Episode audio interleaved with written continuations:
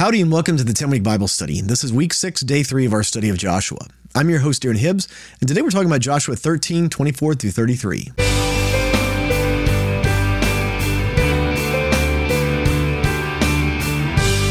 welcome back to the 10 week Bible study. Again, I'm your host, Darren Hibbs. Would you join me as we pray before we start today?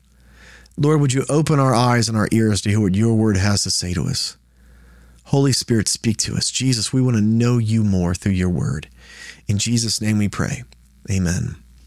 With that, let's jump into God's word. We're reading today from the NIV. This is Joshua 13, starting at verse 34. This is what Moses had given to the tribe of Gad according to its clans. The territory of Jazer, all the towns of Gilead, and half the Ammonite country as far as Aroer near Rabbah, and from Heshbon to Ramoth Mitzpah to Bethlehem, and from Mahanaim to the territory of Debir. I think the Lord just wanted me he put all this in there so many times so that I would have to say the word error as many times as humanly possible. Verse 27 And in the valley, Beth Haram, Beth Nimrah, Sukkoth, and Zaphon with the rest of the realm of Sihon, king of Heshbon, the east side of the Jordan, the territory up to the end of the Sea of Galilee. These towns and their villages were the inheritance of the Gadites according to their clans. All right, this is an interesting thing because the way that Gad's land works out is is very challenging to understand because uh, I'll show you the map here. Most maps show the territory of Gad is just right here, but it makes it very clear that it's all of the Jordan River up to the bottom of the Sea of Galilee. So it essentially like be the East Plains. It's almost like that. And I've seen some maps that even draw it kind of here because of the cities that it says it has that actually it doesn't quite look like this. And if you look at 10 different maps, you're going to see 10 different interpretations of how this looks. So I've kind of put this here because I honestly don't exactly understand the, the boundary lines, especially as it pertains to the Jordan, because we know that Manasseh spanned both sides. So maybe it was like there was a little bit of territory sharing between Gad and Manasseh. I don't fully understand how that worked because again, we know that Manasseh spanned both sides. Maybe there was discontinuity between Manasseh, but in other th- places it doesn't seem to give us that impression. So it might be there's some discontinuity between Gad and and Gad at different points. Who knows? It's it's it's uh, a bit imprecise here when when we're looking this and trying to understand, especially without great understanding of of all of these ancient places. One of the things that I, I think is super important to remember, though, is the Bible is giving us names of all of these places. These are real places in real time and space. This isn't fairy tale, this isn't made up. And so this is kind of giving the allotments. Um, we would think, I think in modern times in terms of surveys. If you've ever done construction, if you've ever bought a house, maybe you've paid to have a survey or a survey was given to you where you can see all of the lot lines and all of those kinds of things, the setbacks, all of that kind of stuff that comes with building or developing in a city. We have used modern surveying for a very long time. They didn't have modern surveying back then. They did they had surveying, but when you're talking about such a large land area, um, you can break the boundaries down by rivers, but there's not actually always enough rivers to give all of these boundaries and to especially, you know, bound everything in and all sides. and so a lot of times they're just kind of pointing out the the existing towns that exist within this region right? Saying, okay, what's there now? It's boom, boom, boom, all of these towns. Those are the ones that are part of this, right? It's not telling us, you know, from this parallel to this, you know, meridian and all these different things. It's not giving us that. It's giving us what they had access to at the time.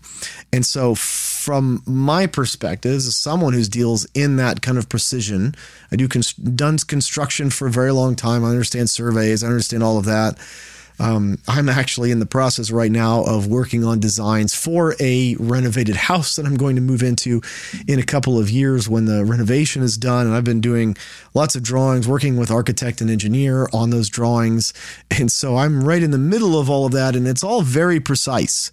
Right? Again when you're dealing with this it's not so precise. And it's in and when you look at the history of the united states when you look at the borders of the united states there's all sorts of discrepancies and things like that. There's all sorts of interesting youtube videos made about that kind of stuff because when you're dealing with such large land masses you're always going to be dealing with some level of imprecision because you're not drawing a map you know or you're not drawing a line on a one to one scale map. You're having to use some piece of paper. You have to do something where there is a lot of imprecision when you get down to the nitty gritty of of individual areas. You know, there's individual islands and there's always stuff like that. And so what they're dealing with here, this imprecision and the imprecision that I feel when I look at this is no different for anybody nowadays. When you're drawing large maps and breaking up territories like this. There's disputed territories and disputed boundary lines all over planet Earth because there's always imprecision with this. So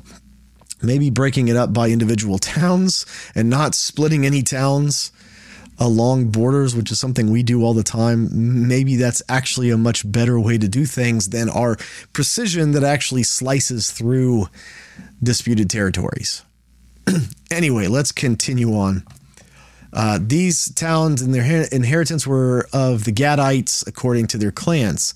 Verse 29 This is what Moses had given to the half tribe of Manasseh, that is, to the half of the family, the descendants of Manasseh, according to its clans.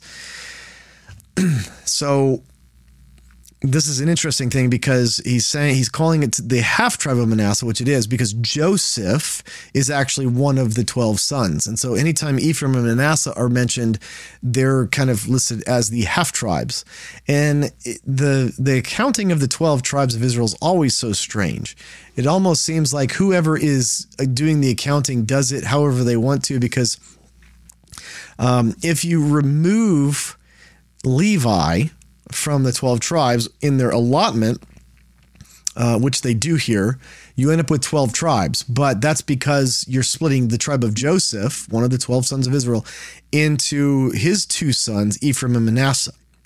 And we do that because in Genesis, when Jacob comes to Egypt, and he gets to see Joseph and he sees his two sons, Ephraim and Manasseh. He puts his hands on both of the sons and he, he essentially says, I reckon them to me as my own children.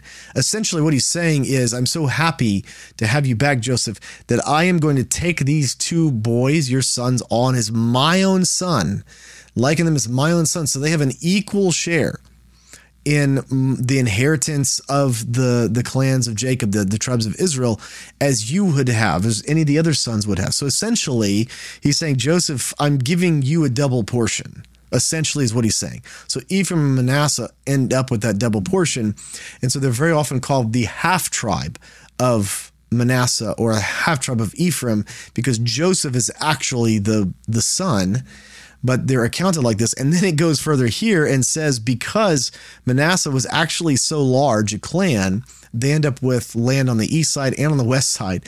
So it's not just like the half tribe. It's what we're essentially being told is this like, well, the half tribe, well, it's actually like the quarter tribe of Manasseh because only half of them end up over here. The other half is going to end up on the west side. And so right now, what we're talking about, they're only dealing with the the eastern half of the half tribe of Manasseh if that wasn't complicated enough. Verse 30. The territory extending from Mahanaim, including all of Bashan, the entire realm of Og, king of Bashan, all the settlements in Jair, in Bashan, 60 towns, half of Gilead, and Ashtaroth and Edrei, the royal cities of Og and Bashan. This was the, the descendants of Machir, son of Manasseh, for half of the sons of Machir according to their clans. This is the inheritance Moses had given when he was in the plains of Moab across the Jordan east of Jericho. But to the tribe of Levi, Moses had given no inheritance. The Lord, the God of Israel, is their inheritance as he promised them.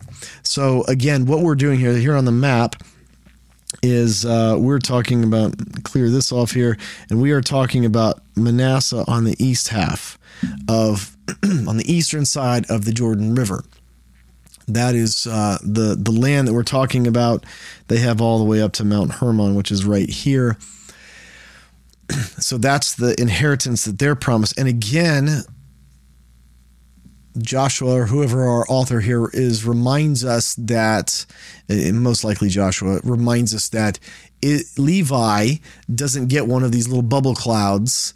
Um, they don't get an inheritance because the Lord is their inheritance. The Lord is is going to provide for them in their understanding, right, the way they're looking at this is the land is what provides for you.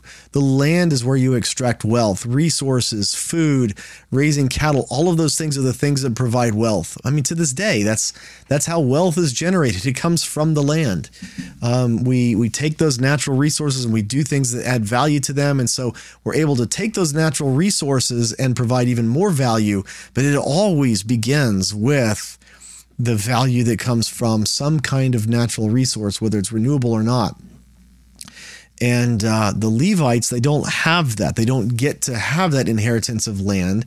And so what's what we're being told here is they can't make their living off of the land because the Lord is going to provide for them. And that's what we see done when they are servants at the tabernacle and then later servants at the temple. The Lord is the one that provides for them through all of the rest of the Israel, Israelites, the tithes of the rest of Israel. All right, that's all we have for today for the 10 week Bible study. I'm your host, Darren Hibbs, and I can't wait to see you next time. Hey, thanks for tuning into the 10 Week Bible Study Podcast. If you've enjoyed this podcast, would you consider leaving a review for it on your podcast app of choice? It really helps other people find out about this podcast, and my heart is for people to fall in love with God's Word. Thank you.